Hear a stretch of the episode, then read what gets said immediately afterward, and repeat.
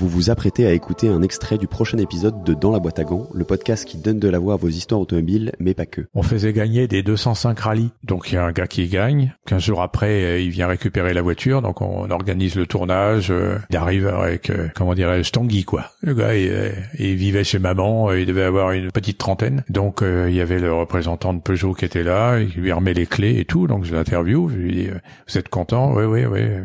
Ah oui, oui. » Et vous allez vous allez faire un peu de compétition avec. Il dit non non non non non non. Bah vous allez rouler quand même avec. Non non je la garde comme ça puis je vais la revendre. Alors déjà ça partait mal et euh, je dis mais pourquoi vous la revendez?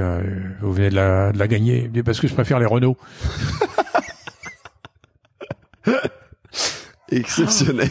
Oh le malheur. Oh le malheur. Oh le malheur. Pour plus de contenu exclusif sur les coulisses du podcast, suivez-nous sur Instagram, arobase dans la boîte à gants. Vous retrouverez aussi la version filmée de vos épisodes préférés sur YouTube.